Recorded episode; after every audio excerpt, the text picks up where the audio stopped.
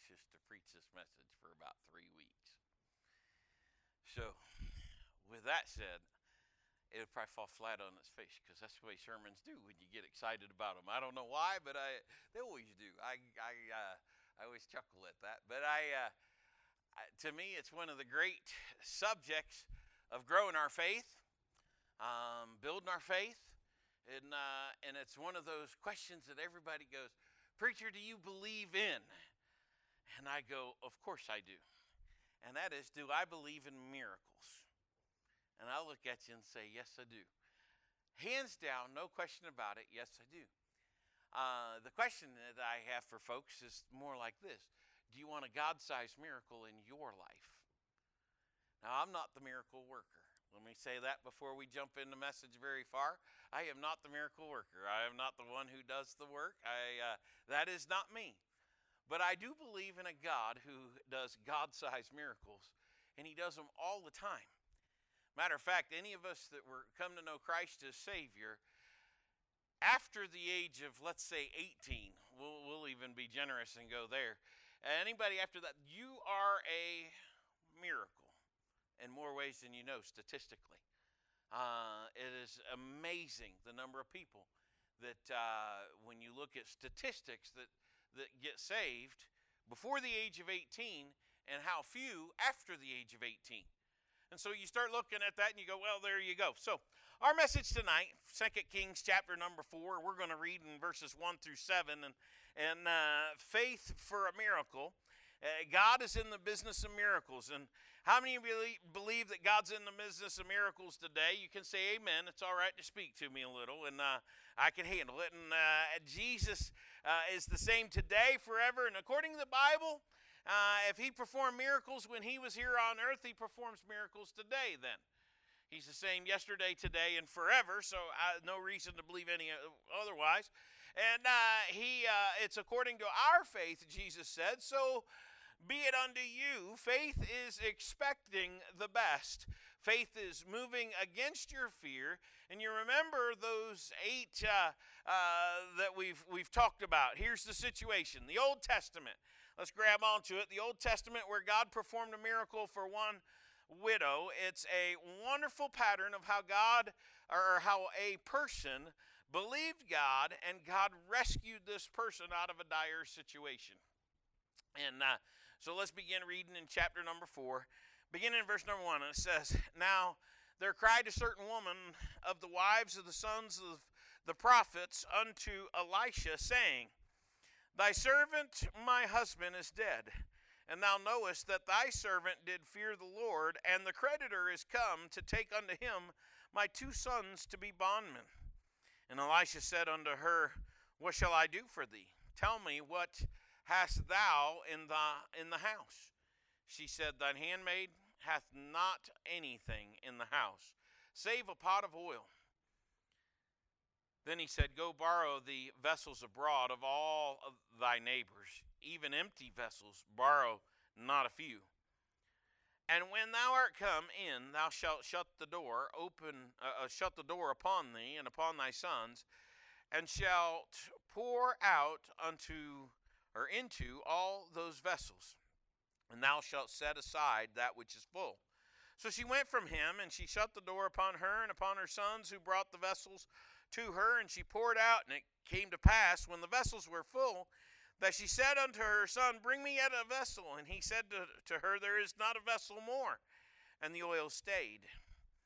And she came and told the man of God, and he said, Go, sell the oil, pay the debt, and live thou and thy children of the rest. Let's pray together. Father God, I ask that you would add blessing not only to the reading of your word, but Father, I ask that you give words to, to say, Lord, that uh, the words that are preached tonight are not mine, but yours. And Holy Spirit, I ask that you would move in our lives grow our faith today. Uh, and uh, Father, that we would seek you uh, and seek to develop and to grow our faith each and every day.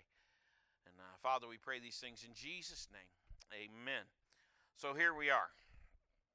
What a picture. A widow with two sons, and they have nothing. Now, how dire is the situation in the Old Testament of a widow with two sons? Well, number one, They weren't looked upon very favorably. Matter of fact, they were at the mercy of everyone. Not only that, but they didn't have any land that would be their sons because she was, did you notice? Her husband had been a prophet. Wait a minute. All of a sudden, the situation goes and it's spiraling quickly because you begin to look, she had nothing. And so, because she had nothing and, and he had nothing and he had left. So, we're going to look at the passage, and there are five principles that we see here that, that deal with how to have faith for a miracle. Number one, there uh, is a reason for desperation. There was a, a reason for desperation. You know, before you can have a miracle, there has to be a reason for a miracle. Somebody said, "Well, eh, you know, a preacher, there has to be. You have to come to a point of desperation. There has to be a need before a miracle is going to come. God's not going to do a miracle that you can do by muscle. Let's make sure we, we got that. You know, God's not going to do a miracle in something that you can do on your own. If, if it's a genuine miracle, then it's going to be a God thing. It's not something that, that we've done, but it's what He has done. And uh, so you might remember last week that God said to one man, Why should I give you faith when with with all you're doing, you can you can do without my help. All you're asking you can do without me. You can do with with your power all that you're attempting. And it's only when we attempt the impossible that we need God's help. It's, it's only when we believe God for the mighty things that we really need the power of God. What, what are, are we attempting for God that needs God's help to do? What am I willing to say, God, I'm ready to step out and go? How am I willing to do so? And the truth is, Jesus said, without me, you can do nothing. So when we try to do anything without God, we find ourselves very frustrated. We find ourselves very weary, find ourselves very worn, and, and we find ourselves in, in life much older than we should get old. See, we need help from God in every in everything in our life, in everyday life. But here's a desperate situation. And the reason is that there's death in the family. She said, My husband died. That means that she's been left a widow. In those days, it was much different than it is now. Now we, we know that a, a woman can go to work, and often she's already working. And uh, but in those days, you look and you go, wait a second. She, you realize that today she can make her own living, and oftentimes in our modern society, it's not the ideal thing for a woman to be without a husband. But there are an awful lot of ladies that are without a husband and, and they, they, they manage. And a woman with children to raise by herself, even more difficult. A man raising children by themselves, not an ideal situation, but it was much graver in that day. See, I, I think of single parents in, in the church and ought to be sensitive to to, and, and the church ought to be willing to help and minister to single parents. You know, because they have a different ministry or a different uh, life all the way through. My mom's not here. I was going to pick on her because I know what a difference that it was in our home because my mom my mom would have to go to work and i remember when we first moved to florida she'd get up and I had to be at school at 7 o'clock in the morning. And she left at the same time I left. I'd get home from school and I greeted myself. And then I wouldn't, I'd be home by myself until sometimes 6, 7, 8 o'clock at night for us to do it again the next day. And when things, uh, when it went like that, we didn't, it wasn't favorable. And not not all, not at all. It wasn't favorable. And then then I learned something else. I learned, hey, I can make money. I can go push a mower. I can go push a mower, and and I, I was, you know, I've always been stocky, so it wasn't hard for me to push a mower. You know, in Melbourne, Florida, in the middle of summer, it's hot. It's not the job you want to do, especially down there, because you know what they do in the middle of summer in July? They all water their grass. They're crazy people. They have a well and they water their grass, and that crazy grass is so thick, it's so hard to push your lawnmower through. And do you think that I had one that would be easy to push through the grass? No, because I'm old enough that they didn't have lawnmowers that were easy to push through the grass. Now we got three of them that were given to us for free. And you can walk behind those things and they go, you can almost let go of the one and it'll take off on its own. It's amazing. We look at it and you go, you know what? It was really difficult.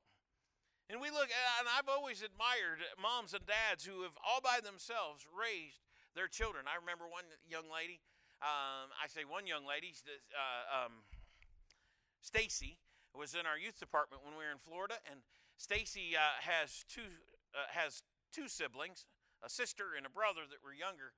And I remember that Cindy would bring those kids to church every Sunday night. I don't know why I remember Sunday nights. I know she was there on Sunday morning, but the kids were in junior church. But on Sunday night and Wednesday night, they had to sit with their mama. They had to sit with their mama. And now, I loved Cindy because Cindy would sit back in, in the, she sat about eight or ten pews back. We were about 20 pews deep as a church. And there, she was about eight or ten pews. And all the teenagers had to sit in front. We made them sit in, in the front section. So when we come in, they sat in the front section and you would hear, and I loved having Cindy sit right behind us because Cindy kept her kids in line. There was no question about it. And I remember one night it was so funny because there were some boys that were misbehaving. Boys have that knack. Boys were misbehaving, not that girls won't do it, but the boys were misbehaving. And all of a sudden, I heard, and you had to see the boys that were sitting in the pew in front of me. Garrett was back there and he goes, mm, You heard him. You knew that she just got him. And those boys sitting in the pew in front of me that came in on the van, their eyes went like this. And I looked at them and I said, She coming to get you. their eyes were huge. They were not gonna, you know, I loved having her behind her, but you know what? That's not the only time she got a hold of Garrett back there. And uh, and it was funny because you know you look at me and you go, now Pastor, that's not very nice. But you know what? I never saw Garrett misbehave for very long without Mama getting a hold of him.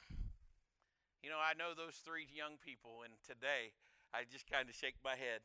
I uh, I actually told the oldest one, I said, "You, uh, your mom's great," and she says, "Yeah, I know." I said, "Your mom loved you and loved the Lord," and she says, "I know." And it wasn't easy. I said, "No, it wasn't easy." She says, but my mom was amazing because she was faithful through it all. Through it all. I just, you know, I'm thankful. I'm thankful for single parents that do, that stand up and do so and remain faithful and stick it out in the tough times. That doesn't mean the rest of us that are married need to get, you know, no. Pure religion and undefiled is this that we would do what? Visit the fatherless,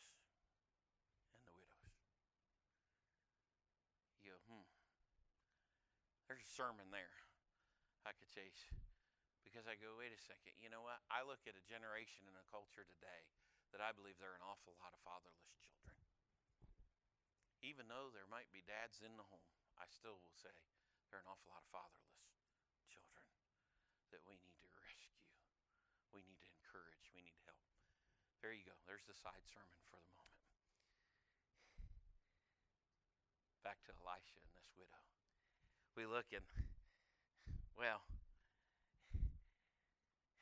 in that day is even more serious because society really looked down on, on the widow. The widow could not go to work, she couldn't get a job. She's totally at the mercy of the benevolence of her society and how they gave to her.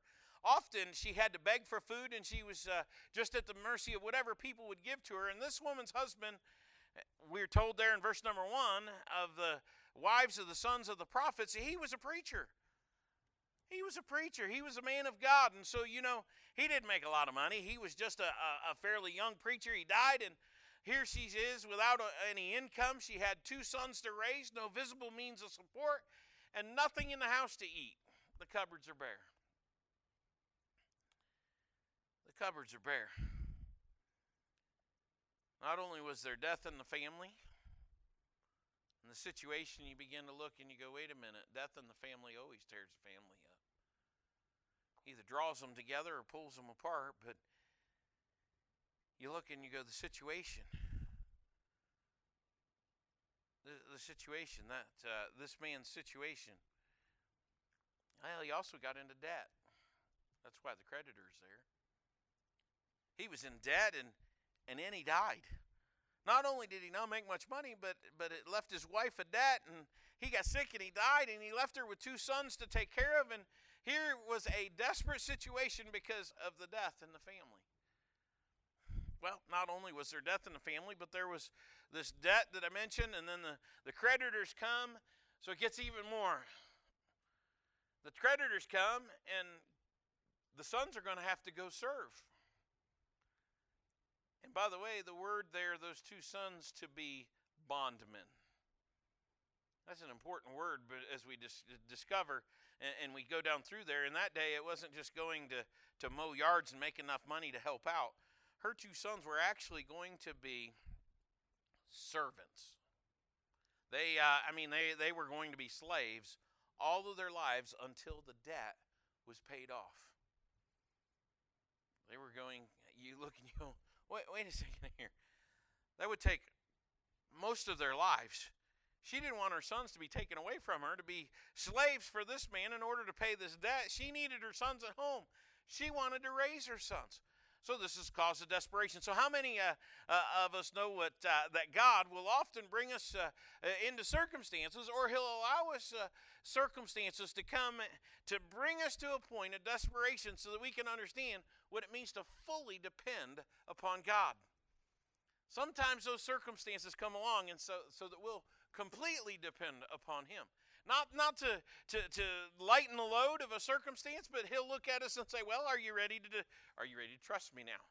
Are you ready to trust me now? Now, it may be a desperation brought on by family problems. I've seen people who have everything in their life to live for, who have every comfort in life, every advantage in life, come to a point of, of desperation because of circumstances in their health, and, and something happened to their health that money couldn't take care of, and all the real estate, all the bonds, all the gold, and all the silver just couldn't take care of it.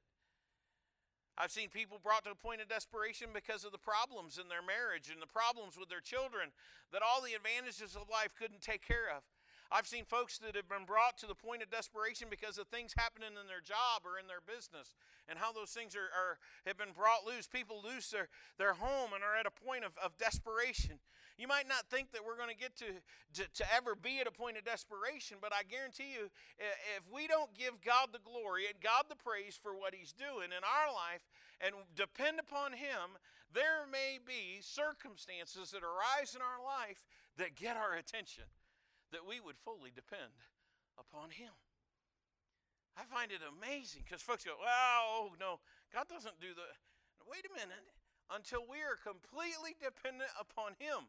Isn't that what he did for the children of Israel through the whole Old Testament? We could go on and on the book of Judges over and over again. Or well, let's go back in the children of Israel when they came out of Egypt over and over and over again. And we could take the journey and go, wait a minute, I don't I don't like that you that, that's not easy living preaching. Circumstances.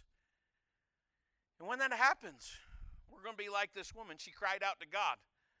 She could do nothing else but cry out to the Lord for help. You know, she cried out to Elisha, the man of God, and notice the language in the verse. There cried a certain woman.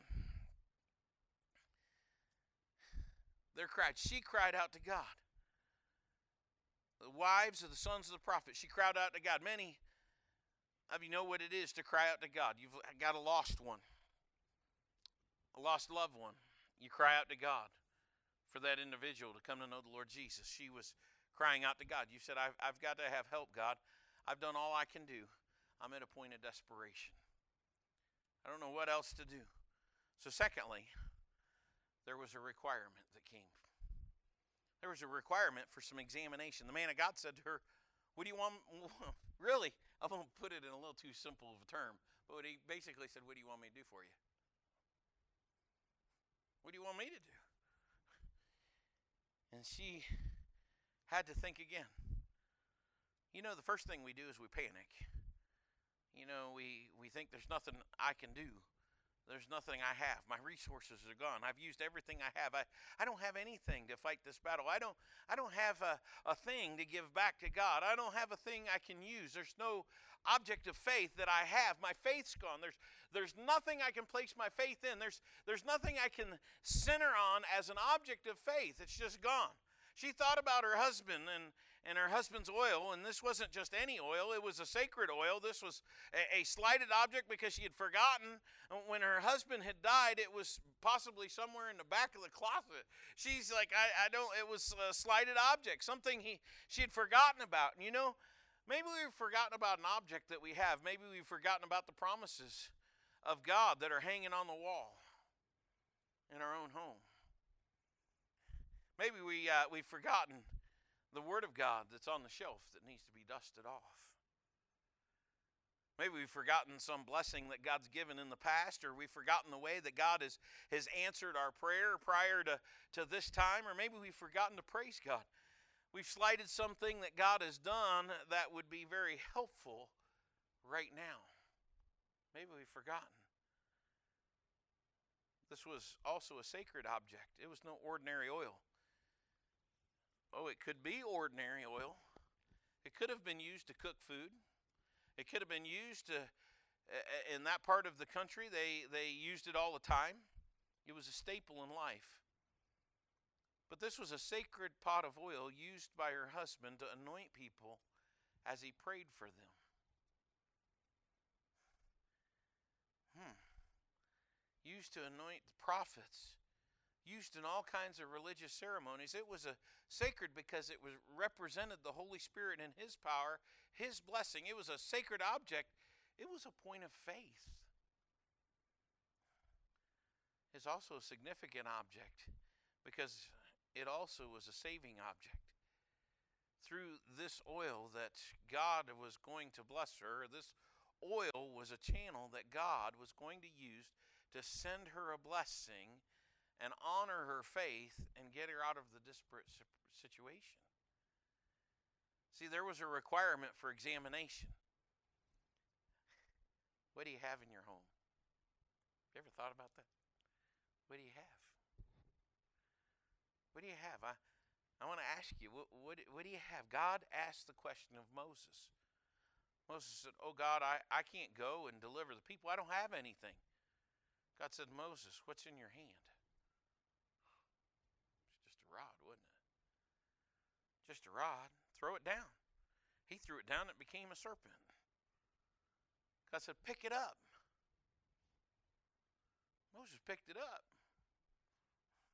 There's part of that I always like to go, Moses, you're better than me. When it became a serpent, I'm going to have trouble sticking around. But God told him, Pick it up. He picked it up, and it became what? Became a rod. But do you remember what the title for that rod was from that day forward? This is really neat. It was no longer Moses' rod, it was the rod of God. You knew that. It was the rod of God. It changed. You go, wait a minute here. The rod of God. And with it, you say, what happened? Well, Let's see. The rod of Moses became the rod of God, and he could part the Red Sea. He could lead the people. With it, he could challenge the gods of Egypt, and with it, he could go into Pharaoh's court. What had been the rod of Moses became the rod of God. The oil was, was the oil of man, but she gave it to God, and it became the oil of God. So I'd ask again what do we have in our hand? What do we have? Well, we have our life. If you throw it down, if we give it to God, He'll give it back to us. Only He'll give us back with power and anointing. He'll give it back to us with, with a new fire, a new faith. And what do you have in our hands? What do we have? We have our talents, our abilities, we have our gifts that the Holy Spirit's given to us. Then we ought to throw them down. See, we have a lot to give. Throw it down. God will multiply it and He'll give it back to us. We have love to give. Throw it down. Let Him bring it back to us. What do you have in our hands? What do we have? What resources do we have to give? Give it to God, and He'll give you back. Not only that, but He multiplies it. And He told us this that He'd multiply it a hundredfold. A hundredfold. I, you look at that and you go, "Well, wait a minute here. That gets pretty exciting." Because we look at it and you say, if I have service to give, you have much to give. Whatever we have, let's give it to God. That's the way to get a miracle in our life. Take whatever we have, give it to God, and give it to God, and He'll give back to us. But when we get it back, it'll have God's blessing upon it. You say that's when the miracles begin. When God's blessings upon it, He'll give back to us, and when we get it back, it'll have His blessing, it'll have His power, it'll have His victory on it, and the principle that's being taught there. So notice number three that there's not only a remedy, but but it required a preparation. She had to go prepare.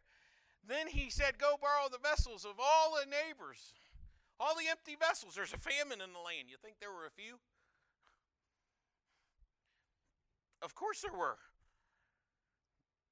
But there's man's obedience and there's God's omnipotence.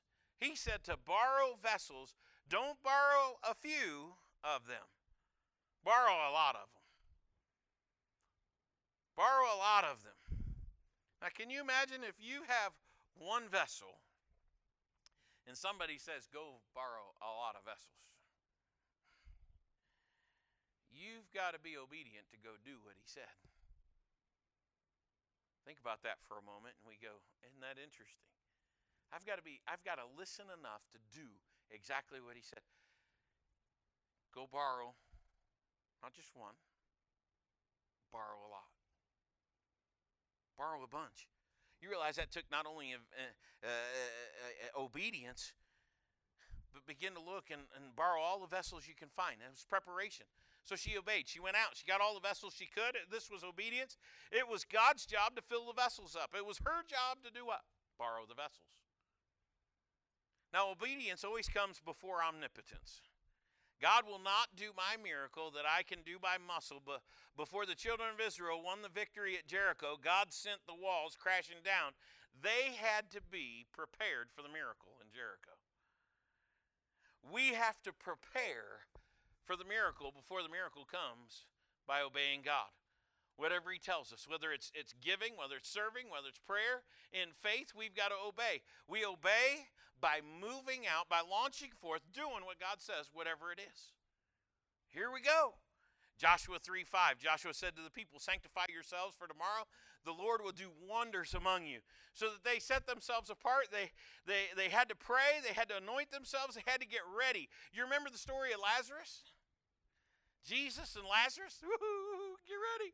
Jesus stood by the tomb saying to those that were around, What? Roll the stone away. That's what he said to do. Roll the stone away. Wait a minute. Jesus could have just said, Bam! And the stone could have been blown to pieces. Impressive. Yeah. But didn't have to work that way, did it? So they had to be obedient and roll the stone away roll the stone away. He wanted them to demonstrate faith, so he said, roll the stone away. Then he said, Lazarus, come forth. They could roll the stone away, the door by muscle, but the miracle was done when he raised Lazarus. Only he could raise the dead. So they did what he commanded, then he did what only he could do.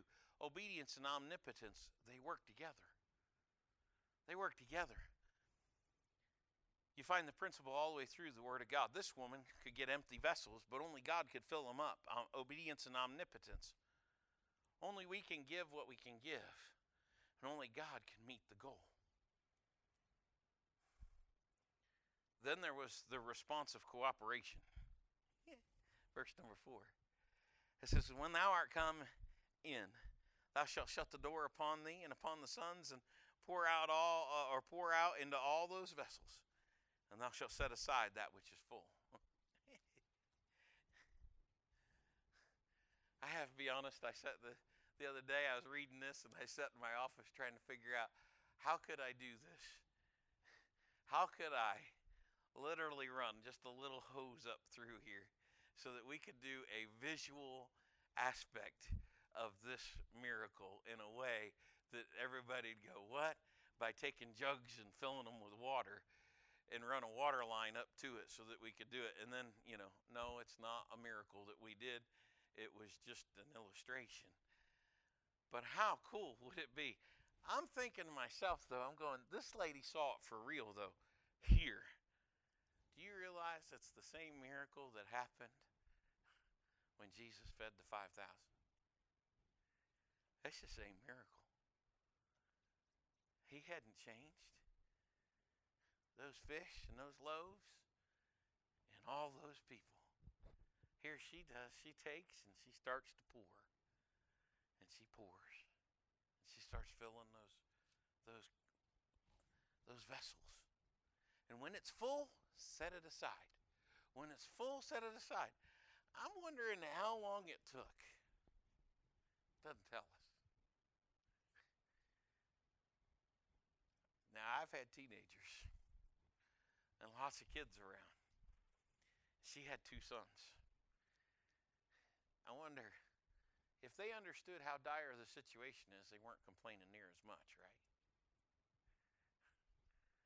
But I can still see them complaining. When's this going to stop, Mom? As they're pouring into the vessels. I look at that and I just shake my head because I'm going, look at where they are. There had to be the cooperation. And God often tells us to give away when it doesn't make sense. When it doesn't make sense. Give when, when this is all I have. God, that doesn't make sense. Give when I have so little. Shouldn't I hold back for myself? The prophet said, Give. Pour it into jars. Pour it all in there. So she began to pour. Had a little old little bitty vessel and she began to pour into that big old pot and she poured and that big pot began to fill up. She kept pouring out of that little tiny vessel and into the big old pots. And you can imagine how her eyes began to get bigger, how big her son's eyes were getting. And, and, and bring me another one, bring me another one, bring me another. Remember, she, she brought as many as she could find in the entire neighborhood. There was famine in the land. You know, there, there's a lot of empty pots around. She had jars and jars full of this expensive oil worth a lot of money. She shut the family in. The oil was poured out, the vessels were filled up. She was cooperating with God, and when you cooperate with God, Second Corinthians tells us what will happen. Philippians 4:19 tells us what will happen. My God shall supply all your needs according to his riches and glory. There's the result of liberation. She was liberated from her debt. She, she was liberated from her poverty. She was liberated from her desperation. And look at the result in number five. You, you see that in, it, uh, it comes to pass in verse number six. It says, And it came to pass when the vessels were full that she said unto her son, Bring me yet a vessel. And he said, There's not a, a, not a vessel more. And the oil stayed. She said, This was wonderful. You can't get any more vessels? Are you sure? There aren't any more vessels? Mom, we've already been there. We've already been to so and so. We've already been there. Did you look in the cellar? Did you look on the back porch? We got all the vessels, Mom. When the vessels were full, she said to her son, Bring me yet a vessel. And he, he said, There's not another one. And the oil stayed. As soon as she kept pouring out, watch this, as soon as she stopped pouring, what happened with the oil? It stopped. It was empty as soon as she kept, as soon as she stopped giving out. There was no more oil. You know, as soon as we stop giving out, we stop receiving. Somebody says, Well, I'm going to quit going to church. Go ahead, you only hurt yourself. You'll be the loser. I'm going to I'm going to tighten up. Things are hard. Well, the Bible says he that soweth sparingly will reap sparingly. He that soweth abundantly shall reap abundantly. See, it's a principle of life. If you want to if you want love, then you got to give love, right? If you want time, you've got to give time. If you want ministry, you got to give ministry. You want a harvest, you got to plant a seed. Got to plant a seed. See, the only way that we have have a lot of folks walking the, the aisle, you say, is because why? You got to sow the seed, right? For folks to come to know Jesus, we got to sow the seeds. More seeds you sow, the more results you have. The more people we invite, the more pews will be filled. God's word teaches that. It's just a principle that God set in the universe. That's it's the way it works. Philippians 4:19, my God shall supply all my needs all your needs according to his riches and glory by Christ Jesus. He'll provide for all our needs. It isn't that he did uh, what he did for this woman, or uh, it, that is what he did for this woman. And in 2 Corinthians 9:10, the scripture tells us there, he that ministers seed to the sower both ministers bread for your food and multiplies your seed sown and increases the fruit of your righteousness. That's what he did for her. Then she came and she told the man of God, and he said, Go, sell the oil, pay the debt, live, and thy children of rest. You look at that and you say, what did he do? There was enough oil for her debt. There was enough oil for her desires. There was enough oil for her dependence. She had everything she needed. God met all of her needs according to his riches and glory by Christ Jesus. She was liberated. Now, if you got an oil field in your backyard, you don't care if gas goes to $5 a gallon, right? Most of us don't. You go, you know, she needed was already there. It's already in her heart. That's what the Bible says about you and I. Those things that we desire so much, we already have. Ephesians 1 says we've already been blessed with all spiritual blessings. Always found that amazing. In heavenly places in Christ Jesus. The Bible says God promises have already been given to us, and all we have to do is claim them by faith. God's miracles have already been made available to us by faith. God didn't put any limit on this woman. The only limit he put on her is the limit that she had put on herself. He said, You borrow all the vessels you want to borrow. Borrow them all. The number of vessels that God filled were the number of vessels she brought in. And God will put a limit on our life. No, He doesn't. God doesn't cap it. Say, well, you're only allowed so many. Vi- Pastor Pat's only allowed so many blessings. No, that's not the way God works. He doesn't put a limit on our achievements. He does not put a limit on our how he blesses us. Do you realize we put the limits on ourselves? I can tell you by the authority of God's word that we cannot outgive God. We just, it's not possible. It's not possible. He absolutely puts no limit on his church either. On his church. He puts no limit on his people. It's according to our faith. So be it unto us. We pour out our, our life, God pours into us. As we pour out our time, God pours into us. As we pour out our strength, God pours into us. God will not be a debtor to us. He's a good God, a gracious God, a God of blessing and of power. He's a God that wants to bless. He has no favorites. His blessings are much for a person on the lower level of economics as much as the higher level. He just has a different way of blessing people on every level. But one person is as important as another to him. He is no respecter of persons, and everybody is a somebody in the body of Christ. And everybody's needed in the body of Christ. Everybody's important in the body. Did you know in the tabernacle?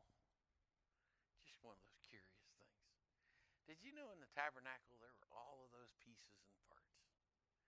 You look and you go, there were all the pieces, there were all the parts, and it's made, uh, the tabernacle was made of boards and they were covered with gold. You might remember it covered with gold. Each one of those boards was exactly the same height. Exactly the same height. Every board stood at the same height, and you know what that meant? That was a picture of the church, the body of Christ. Number one, they were all covered with gold, they were precious. Number two, they were all the same height, standing shoulder to shoulder. They were all equal. Everybody in the church, precious and pure gold. Everybody in the church, the same, equal in the body of Jesus. And we ought not to ever forget that. See, we're entitled to a miracle as much as anybody, no matter who we are. God, God will, for, will, will give us faith to know today that a miracle of God is waiting for us.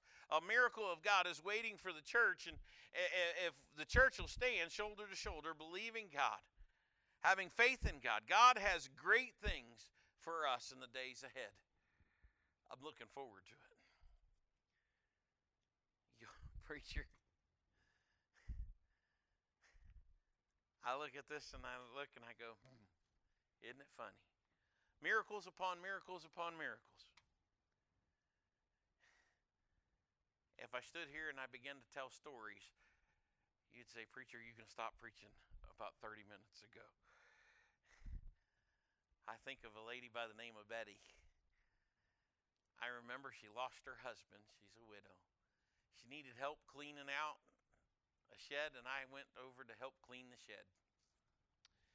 Told me I love tools. I love handworking tools, and and I love to work in the shop. And she told me, she said, I'll give you a couple of tools, several tools to help clean out where my husband and her husband was a woodworker. And she said, I'll do that as payment for what you're doing. I said, All right. I still have the, the drill press that she gave me years ago, 25 years ago. Yeah, a long time ago. But I'll tell you what was really interesting about it is, to me, was at the time that we were doing that, we were going through Faith Promise in our church. She made, she ultimately had made a promise to God and said, God, I, I'd like you to, I'd like to give this. By faith, I'm going to give this this next year when we cleaned out her husband tools and she had sold them sold many of them and, and by the end of it simplify this thing down it was really neat because she gave she promised more than she could afford to give but she sold what her husband had in the shop and she gave more than she promised and I've always thought of Betty every time I think of you can't outgive God, and I think of Betty. Because you know what else is interesting is, is the poor lady, she had nothing. I mean, she had nothing. And God brought her a sweet man. About two years later, she was faithful in, in our church, and God brought a sweet man to our church, and he loved the Lord. And next thing you know, we were having a wedding for Betty. And that sweet gentleman took care of her all the way till she went home to be with the Lord. And I remember one of Betty's statements when uh, when we got ready to leave Melbourne. I remember her telling me we gave me a hug and she goes, "Thank you for helping me during a tough time and the blessing that I was and, and working with her." But lots of other things were said, but one of the pieces stood out in my mind was she said, "And thanks for teaching me, helping me learn the God you can't outgive him. She, she says, abundantly above all I could ever ask or think, he's blessed me today. Today. She said, I'd never give up my first husband, not for not a day, even today. But what he gave her in a second husband was amazing. And she says, I just I don't deserve what God's done. You know, I look and I say, Thank you, Lord, for seeing those testimonies. We could talk about deliverance physically, seeing folks healed physically. Not everybody. I've watched folks put it all out there and say, It's time. Folks that put it all out there that others might come to know Christ as Savior. Wow. I think of a gentleman in Columbus right now. I love it every time my phone rings when he calls. He is the director of Jacob's Ministries. I just shake my head. God has come alongside. They now have a church that's almost 200 people that started a year ago. He was joking. He said the average person doesn't want to come to our church because we're all broken. I said, you know, I'd probably think a lot more of us probably need to come to your church. broken. Addicts, folks out of the jail system. They've gone through their counseling. They've put them in a home. They've won them to Christ and they're holding them accountable. And it is so neat God's blessed their church. They didn't intend on starting a church, and God's blessed the church. But not only are is there a church that's there that they're meeting in, they are now getting ready to buy another building because God's given them the financing to be able to do so. And they've bought some rundown buildings. I mean, you just the first one I looked at for them was a dump. just a dump. And they fixed it up. They did the work. And they house eight people in that house now. And then move them over and move them over. It's just a neat thing. And he said,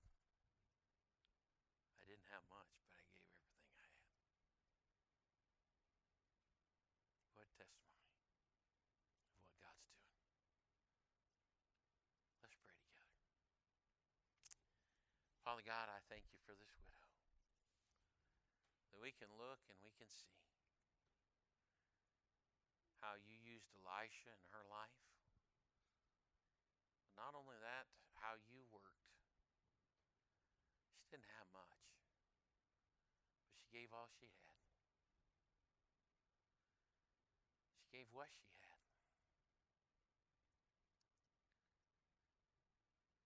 And as she poured it out, you multiplied it. And you blessed. Lord, I ask that you would help us. Lord, that with what we have, the talents, the time, the treasure, Lord, that we would use them and just pour them out for you. And say, Here, Lord Jesus, they're yours. I've been bought with a price, and therefore I'm going to glorify you.